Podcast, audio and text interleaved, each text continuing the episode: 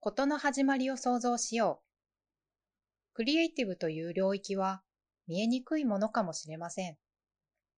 経緯、経過の中にある本質もまた見えにくいものかもしれません。0を1へと可視化すること。それはあくまで手段の一つにしか過ぎず、